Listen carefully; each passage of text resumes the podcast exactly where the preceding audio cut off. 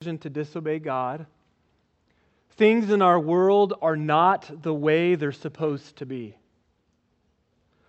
All of creation is groaning under the curse that extends to everything and everyone. We see suffering all around us, and stories in the news are replete with horrible things that happen to people. Things that are really hard to see and even harder to experience. We know that the crushing weight of suffering can be very difficult to bear, oftentimes driving people to depression and despair. And all through history, we see examples of the sufferings of life leading people to just check out and give up either seeking to live life numb to what's happening, or even worse, to commit suicide. Like the popular English comedian and actor in the 50s and 60s, Tony Hancock, whose final words before he ended his life were Things just seem to go too wrong too many times. I invite you this morning to open your Bible to 2 Corinthians chapter 4. 2 Corinthians chapter 4. About a year ago, I began preaching through Paul's second letter to the Corinthian church as I have opportunities throughout the year. I love 2 Corinthians. And since it was January when I last preached from this letter, it will be fruitful to briefly remind ourselves of both the historical and textual context of our passage for this morning. Paul started the, the church in Corinth, but it had major problems. Through a series of letters and visits, he realized that there were people in the Corinthian church who strongly opposed him. And the main issue that the, and the main issue was that they were embracing false teachers guys that were called super apostles. These were flashy, they were charismatic men, and they had gained significant influence in the church there. The Corinthians, had, the Corinthians had come to believe that these impressive guys were the real deal. And the Apostle Paul? Uh, not so much. So Paul wrote them this letter primarily to defend his ministry arguing why indeed it was legitimate. Well, in chapter 3, Paul states that God has made him a minister of the new covenant, which is even more amazing and more glorious than the old covenant. And then at the start of chapter 4, he points out how, unlike the false apostles the Corinthians were following, he was preaching the new covenant message with integrity and through his new covenant message, God was shining the light of the gospel of Jesus Christ into dark and blind hearts.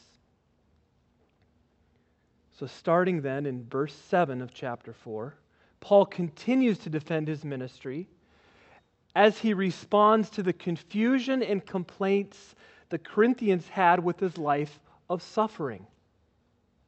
After hearing and reading what he's writing in chapter 3, they perhaps couldn't help but wonder how does this unsurpassed glory of the ministry of the Spirit harmonize with unrelenting death? And Paul, if your message is so precious, why is it displayed in such a weak and unimpressive person like yourself?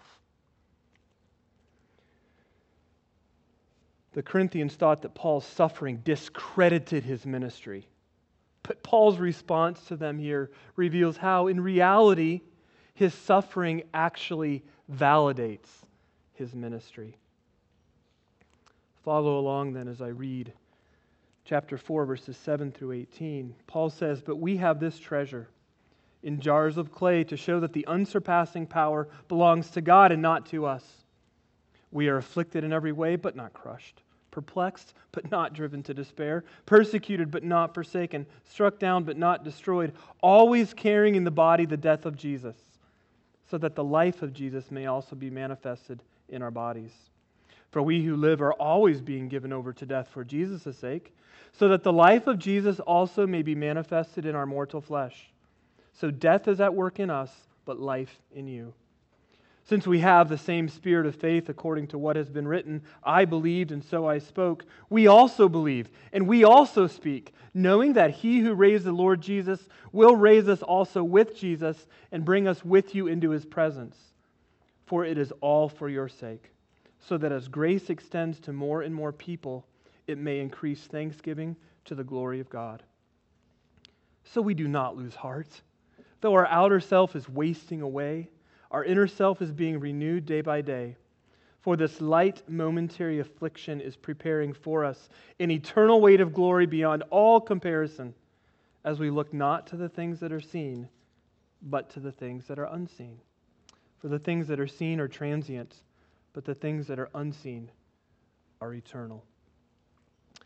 Father, as we come now to consider your word, we pray, we pray that your spirit would help us to see and accomplish your purposes from this text in all of our hearts according to your will. Through Christ we pray. Amen. Now, maybe a temptation for us as we come away from this passage to think that this is really only about Paul and his ministry. After all, he was the apostle God called to take the gospel to the Gentiles, so of course he was going to suffer. It is true that apostolic ministry was unique. But if you are a Christian here this morning, you too are a minister of the new covenant. And although none of us have ever been beaten, stoned, thrown in prison, or shipwrecked like Paul was, Scripture makes it very clear that every single one of us will suffer. Just consider four reminders from God's Word. 2 Timothy 3:12 All who desire to live a godly life in Christ Jesus will be persecuted. Acts 14:22 Jesus said that through many tribulations we must enter the kingdom of God.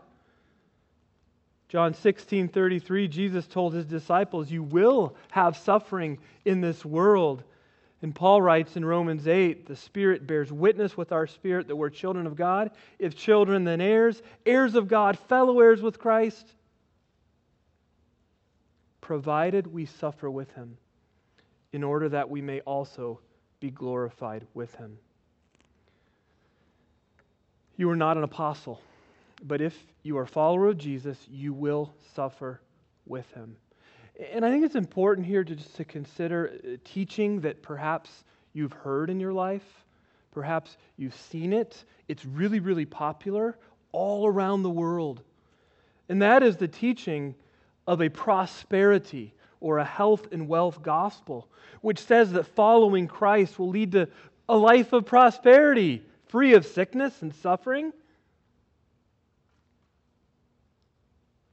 People who teach that have absolutely no way of understanding Paul's experience here.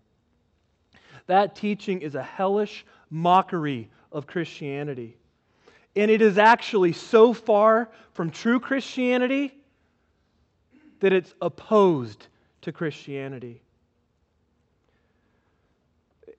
We may easily decry that teaching, and we should. It's a false teaching but yet at the same time expect that circumstances really should go well for godly followers of Jesus. Uh, anything less than a peaceful family, a middle class lifestyle, and health, at least most of the time, leads to disappointment with God. But we must remind ourselves that God never promises the avoidance of pain, but grace through pain. And his word over and over confirms that following Jesus Christ requires us to take up our cross. We don't all suffer in the same way and to the same degree, but we all suffer. Whether it's a chronic illness or pain, a disease that cannot be cured, the loss of a loved one, singleness, an unbelieving spouse, infertility, an unsaved or rebellious child, rejection or betrayal of friends, unemployment, a job that you just don't like, or anything else that you would change if you could. All of us suffer. I don't know much at all about the life of Tony Hancock, but I'm pretty sure that more things went more wrong more of the time for the Apostle Paul than they did for him. Yet we see that as Paul suffered, he didn't lose heart. He didn't despair. He wasn't defeated. Paul did not give up. He remained courageous and bold. He endured to the end. And by God's grace, so can we. So can we. And this text shows us how. So let's consider this morning how we can endure suffering. And there's three, three ways here. The first is to rely on God's power. The second is to focus on Christ's work. And the third is to trust in unseen realities. First, let's consider that we endure suffering by relying on God's power. We see this in verses 7 through 9. Paul talks here about a treasure that we have. And the we here is it's an apostolic we. He's just speaking as a representative of the apostles. But he says this treasure that he contains, he possesses in a clay pot. The treasure is the light. It, the treasure is what he talks about in verses 1 through 6. It's the light revealed by the gospel, and it's contained in jars of clay or earthen vessels. Paul is saying that he was a clay pot. And if God has shone the light of the gospel into your heart, so are you. The image of the clay pot here implies at least three things. First is weakness. Clay pots were ordinary, everyday utensils. They were easily chipped, they were easily cracked, they broke all the time.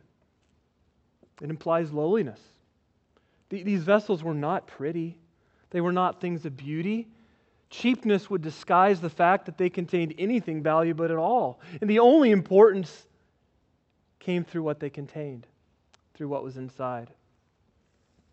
They were expendable. There was no enduring value. They were so cheap that when they broke, no one even bothered to try to mend them. Easily broken, easily replaced. Perhaps our modern equivalent would be a fast food container. Essential, but just really cheap, weak, expendable, not that important. So, why did God put divine treasure in an earthen pot like you and me? We see here why, don't we? To show that the treasure has nothing to do with the pot, that the power in the message of the gospel has nothing to do with us. And in verses 8 and 9, Paul then gives four parallel paradoxes that illustrate this, as an, illustrate this in his own life and they're experiences that touch on the life of every genuine follower of Christ.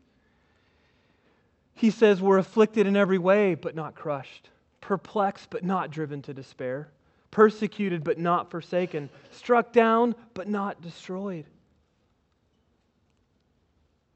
All the incredible suffering that Paul experienced didn't destroy him.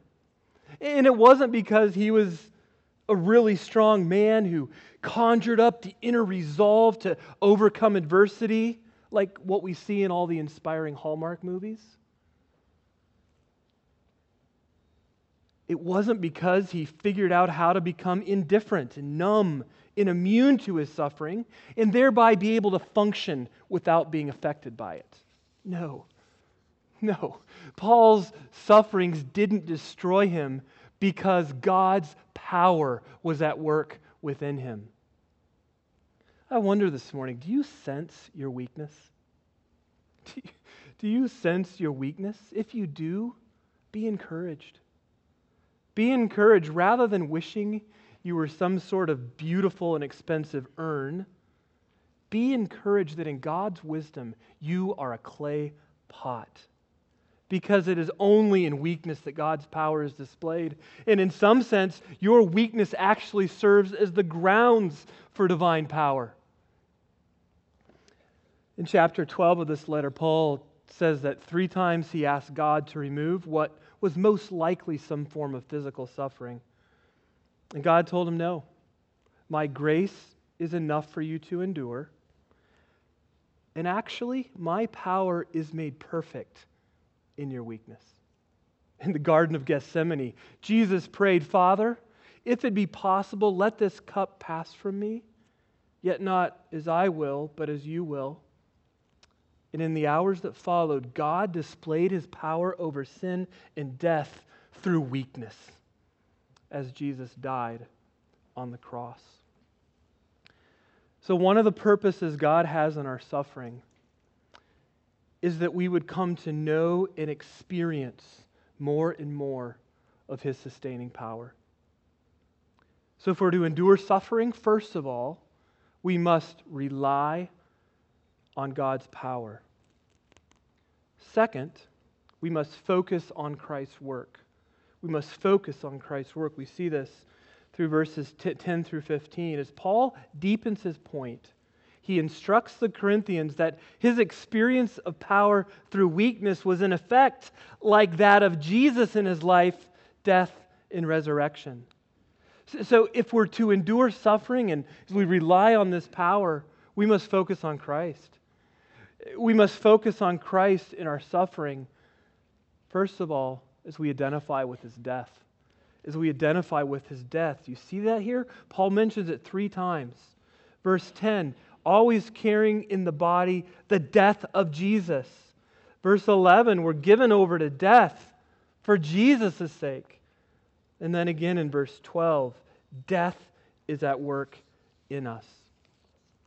The word translated death in verse 10 can refer to either the process of dying or the final condition of death.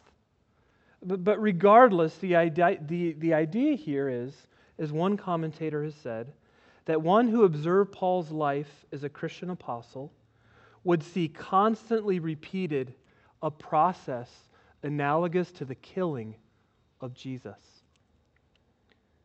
Paul carried about in his body the dying of Jesus, and he said in Galatians 6, I bear on my body the marks of Jesus. As followers of Christ, we share in his death we have died with him. And so, as we suffer, we are identifying with our crucified Lord. And as we do, as we identify with Christ, we experience the life of Christ and we display the life of Christ to others. It is through the death of Jesus that we experience true life. After each of his three references to identifying with Christ's death here in 10, 11, and 12, Paul immediately gives us the purpose or the result of that identification, and that was the experience and display of Christ's life, so that the life of Jesus may be manifested. So that the life of Jesus may be manifested. Death's at work in us, but life is at work in you. So instead of being an apparent contradiction to the promise of life proclaimed in the gospel, death here is found to be a means by which Paul identifies with Jesus in suffering and so makes manifest the new life which was a consequence of Christ's death. So, so death and misery are not boundless. Life prevails, but it's Jesus' life which Paul experiences as he finds confident hope in the resurrection. That's what he's speaking of here in verses 13 and 14. Since we have the same spirit of faith according to what has been written, I believed and so I spoke. We also believe, we also speak, knowing that he who raised the Lord Jesus will raise us up also with Jesus and bring us with you into his presence. Paul here is referencing Psalm 116, verse 10, from the chapter that Mason read this morning. And he's comparing his own situation in which his faith inspires his bold speech despite his suffering to that of the psalmist. The profound character of his life as an apostle is not new. Paul stands in the long line of suffering righteous from the past. And just as the psalmist believed God would deliver him, Paul believes that since God raised Jesus from the dead, he will also raise him from the dead. It is because Paul believes in a future resurrection of the dead that he is presently willing to carry about in his body the dying of Jesus. It is because he looks forward to a heavenly life that he is willing to die daily. It's because he anticipates reigning with Christ in the future that he can speak so boldly in the present. Without faith in a future resurrection, Paul's present suffering would not only be intolerable, but also meaningless. He would, on his own admission, be a man most to be pitied. I wonder this morning are you focusing on the work of Christ? Has there ever been a time when you have personally identified with the death and life of Christ? Scriptures make it very clear that we are all born into sin. Because of that, we're spiritually dead. We're separated from God. Therefore, we all face his just and perfect wrath which is deserved because of our rebellion against him. But God is full of mercy, grace, and love. And so he sent his son, Jesus Christ, to live the perfect and sinless life that we could never live and to die the death that we deserved. God poured out his wrath for sin on Jesus. He was crucified on the cross as our substitute but he didn't stay dead. Three days later, God raised him from the dead. And because Jesus lives, we too can be raised to live with him forever in God's presence. So, so, this life here that Paul talks about, this hope of resurrection, it can be yours through repentance of your sin, through trust in Jesus' death and resurrection. You too will identify with the death of Jesus experience his life, and know the true meaning and purpose of your suffering like Paul, and have the divine strength to endure it.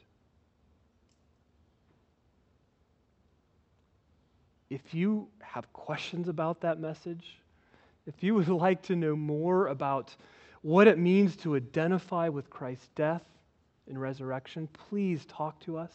Please let us know we would love to continue to point you to Christ as the Lord wills. Brother and sister in Christ, can you see here how much we need to focus on Jesus crucified and risen? As Keller has summarized so well, the gospel message isn't just the ABCs of Christianity, it's the A to Z of Christianity.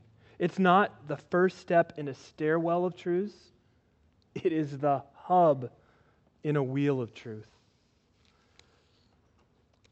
So, in our suffering, we must focus on Christ's work, daily identifying with his death and hoping in his resurrection. And as we do, we will find God's power to endure, but we will also display the life of Christ to others. Notice how Paul's identification with the death of Jesus was so that others would see the life of Jesus in him. He tells us that three times. That was the purpose. Everyone could see Paul's physical frailty, which the persecution and suffering only magnified. But Paul carried about the death of Jesus for the purpose of disclosing his resurrection life in order that others might be saved. We see this very pointedly in verse 15. It is all for your sake, so that as grace extends to more and more people, it may increase thanksgiving to the glory of God. All of Paul's sufferings was for the sake of the Corinthian church. And as the grace of Christ displayed in Paul's suffering was seen and experienced in others, it led to thanksgiving, which resulted in glory to God. Where there's no suffering, there's no need for grace. And where there's no grace, if others don't see that grace, they're missing an occasion to thank God and therefore to give Him glory. See, none of us suffer in a corner. We don't. We be assured that other people are watching you suffer. So as they do, as others watch you suffer, what do they see? Like Paul, we're called to mirror Jesus. And there are aspects of his life that are best reflected through our suffering. So even though we don't like it and may not really want to talk about it much, we've got to see our suffering as an opportunity to display the life of Jesus and to declare to others that he is king of our broken world. John Eves, a pastor who died from cancer in 2004, understood this very well. And in a sermon three months before he died, he said this In our weakest moments, God moves towards us and asks us to extend ourselves to others. Contrary to popular belief, God does not place us on the sideline of life when we walk through hardship. Rather, He takes us to the center of the playing field so that the world can watch and observe His faithfulness in our lives. Do you desire for God to be glorified in your suffering? I, I think we all do. We all want that. Well, this is how it happens. We display the power of God at work in us through the death and life of Christ. And that leads to gratitude in the hearts of others. And God gets the glory. There are times, we, we, for all of us, all of us at times flounder in the midst of our suffering. We, we, we can so often become discouraged and become infected with the spirit of complaint. And what we need in those times, how much do we need to be reminded that the power of God works? It really works, not just in theory, but in reality. We need to see it on display in someone's life. Robert was 17, and he'd been watching his father die an inch at a time over a period of three years. His dad sat in the same chair day after day and read the Bible with a large magnifying glass. He could not work, there was no income, no disability insurance. He sat there watching his life savings trickle away with his own life and Robert never once heard him complain or protest. One day, Robert was sitting with his dad on their living room sofa. His body had been ravaged by three strokes. One side of his face was distorted by paralysis. His left eye and left, left lip drooped uncontrollably. And he spoke to Robert with a heavy slur. His final words were difficult to understand, but their meaning was crystal clear. He said, I have fought the good fight. I have finished the race. I have kept the faith. Upon hearing those words, Robert replied, Dad, Dad, don't, don't say that. Hours later, he suffered his fourth cerebral hemorrhage, and a day and a half later, he died. 53 years later, Robert said that he will never forget his dad's final words. And he considers his response to be the most shameful words that he has ever spoke. When his father died, R.C. Sproul was not a Christian. But reflecting on that moment, he says this His eloquent testimony was wasted on me at that time, but not now. Now I understand. Now I want to persevere as he persevered. I want to run the race and finish the course as he did before me. I have no desire to suffer as he suffered. but I want to keep the faith as he kept it. If my father taught me anything, he taught me how to die. And I am so thankful. I am so thankful for so many of you. I see your faces now. So many of you who are currently displaying Christ in your suffering. Through various trials and in different ways, you are showing me, you're showing our church that God's power is real, that Jesus is enough, that He's more precious than the things of this world, your own desires, and even life itself. So, as suffering cracks our clay pots, which are held together by divine adhesive, as the cracks appear, may we allow the light of the life of Jesus to shine through for others to see. Oh, how our children, how our teens, how all of us need to see the treasure inside of us. How can we endure suffering? By relying on God's power, focusing on Christ's work, and then finally, by trusting in unseen realities. Trusting in unseen realities. Paul says in verse 16, we, we don't lose heart, we endure. Though our outer self is wasting away, our inner self is being renewed day by day. For this light, momentary affliction is preparing for us an eternal weight of glory beyond comparison as we look not to the things that are seen, but to the things that are unseen. For the things that are seen are transient, but the things that are unseen are eternal. In all of Paul's suffering, in all that he went through, he doesn't lose heart. He endures because he really believes. He really believes. In fact, he trusts in two unseen realities. He trusts in inner renewal and future glory.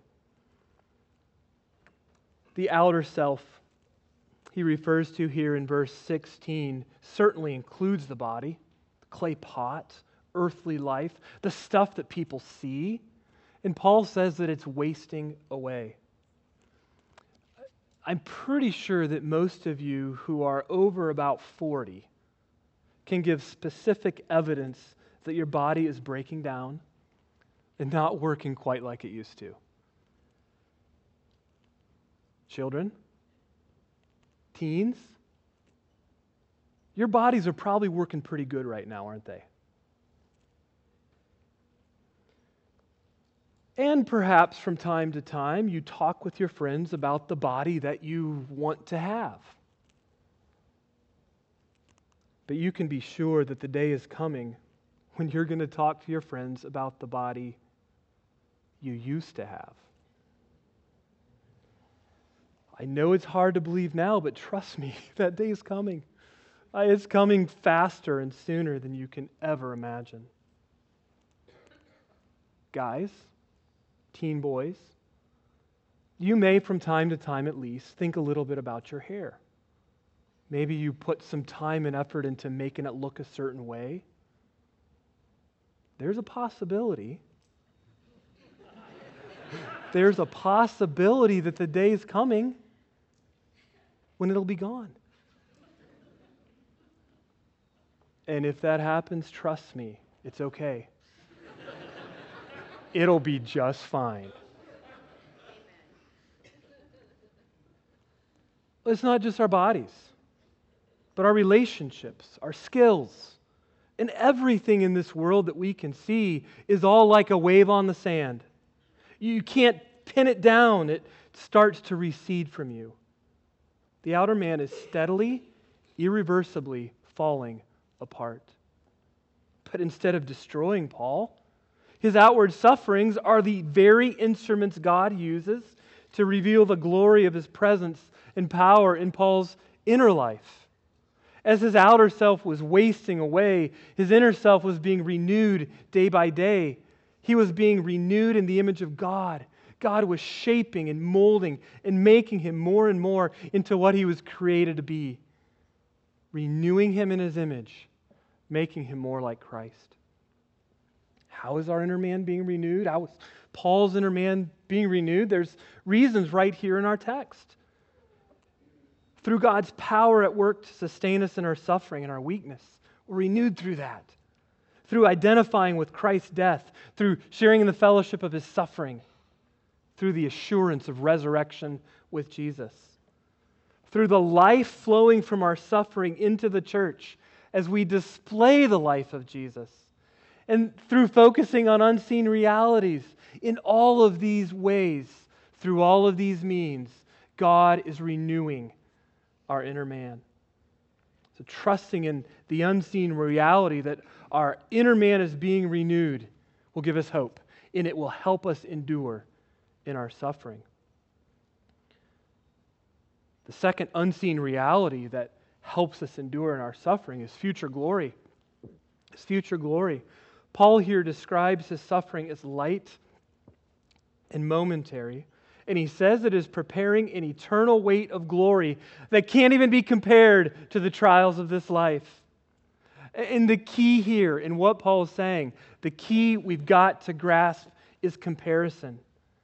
And so often, our comparisons, we have them, but so often they fall short. Yeah, I know, it could be a lot worse. Comparison with possibilities.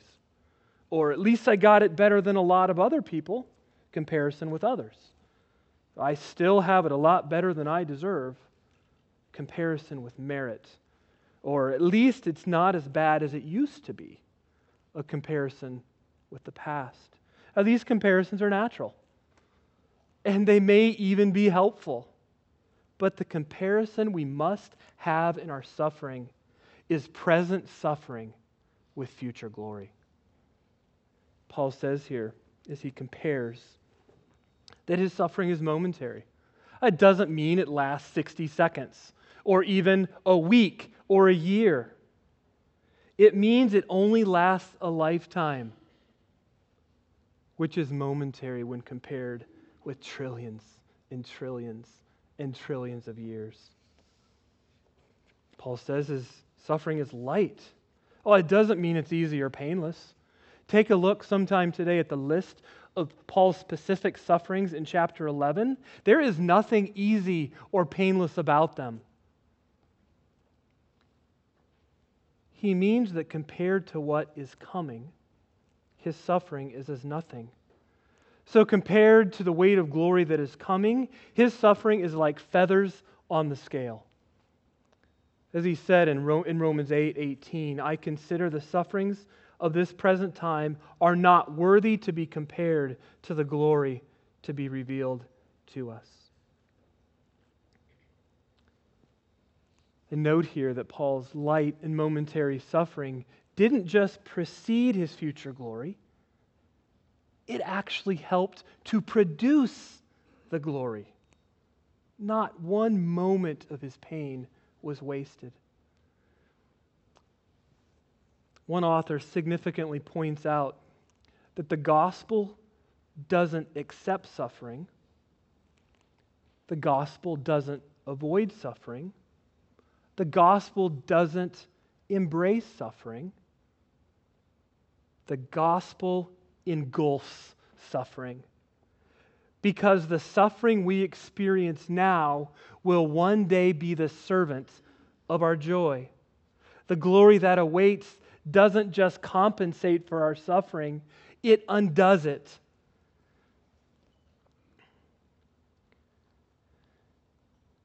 In the final chapter of what I think is probably the best book on suffering I've read up to this point in my life, When God Weeps, Joni Eareckson Tada describes a bit of what our experience in heaven will be finally free from sin and free from suffering. And then she paints us this picture.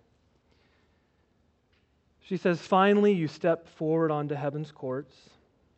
You drop to your knees to express thanks and gratitude.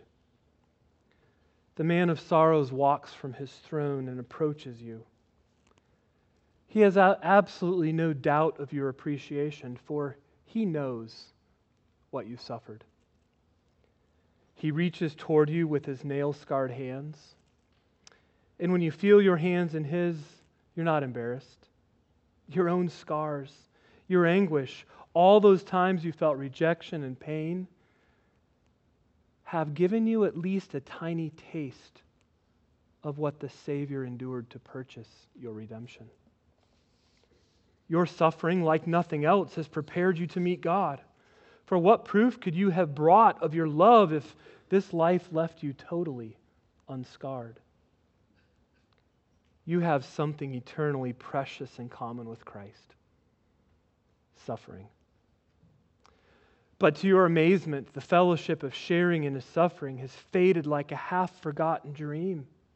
Now it is a fellowship of sharing in his joy and pleasure. Pleasure made much more wonderful by suffering. Oh, the pain of earth, you half sigh. Then you smile, rising to your feet to live the life God has been preparing for you all along. Weeping may have endured for a night, but it is morning and joy has come. I think it is safe to say that we all spend more time looking at our suffering than we do looking at the glory of our reward. But if we are to endure and not lose heart in our suffering, the future glory that awaits must feel weightier to us than the burden of our problems. I mean, let's admit it. We don't long for heaven as our great reward, do we? Our rewards are donuts, vacations, grandkids, the Minnesota Wild, and lots of other things in this world that consume our affections. But all of these things will, in one way or another, disappoint. And none of them, none of them will last we have a much, much, much, much better reward than anything this world offers. This future focus of our faith is so crucial because what we expect and long for in the future is going to determine how we live in the present. Summarizing Hafemann, hope and its desire are the engines that drive us. Only the eternal glory can outweigh the burdens of this world made for God's presence, we are a future determined people. And in order to endure suffering now, we must be captivated by the world to come. You're not going to find this message on TV, right? Our culture tells us in so many ways that what we can see is all that matters. But as followers of Christ, called to suffer, we must trust in unseen realities if we are to endure. So, how are you responding to suffering in your life? Are you discouraged? Are you losing heart? Well, like Paul, like Paul, you can endure. In fact, you must endure. And in all of our suffering, may God grant us the grace to rely on His power, to focus on the work of Christ, and to trust in unseen realities.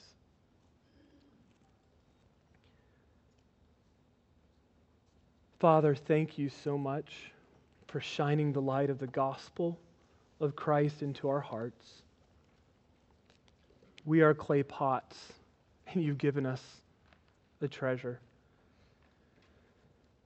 Father, as our clay pots are beat up, as we experience the sufferings of this life, grant us the grace to sense your power. Thank you for sustaining us with your power. Father, turn our eyes to Christ. May we see in his suffering the meaning of our suffering. May we identify with his death and may we find in Christ our life and help us to, to willingly and freely display and share that life with others. Father, give us the faith to see that which we can't see. We know that's what faith is. But God, you've got to do this work because we believe naturally in what is right in front of us. So help us to believe that you are indeed changing us and making us more and more into Christ. Thank you for doing that through our suffering. You're a good Father. You don't withhold anything good. We know you love us as we experience pain. Thank you for keeping all of our tears in a bottle. And thank you that one day they will produce future glory that we cannot even understand now. Turn our eyes there. Father, help us to find comfort as we look to Christ, who, for the joy that was set before him, endured the cross. May we be encouraged with what awaits as we experience our light and momentary suffering. Father, do this work in us. Do this work in us to glorify yourself, we pray. It's in Christ we ask all these things. Amen.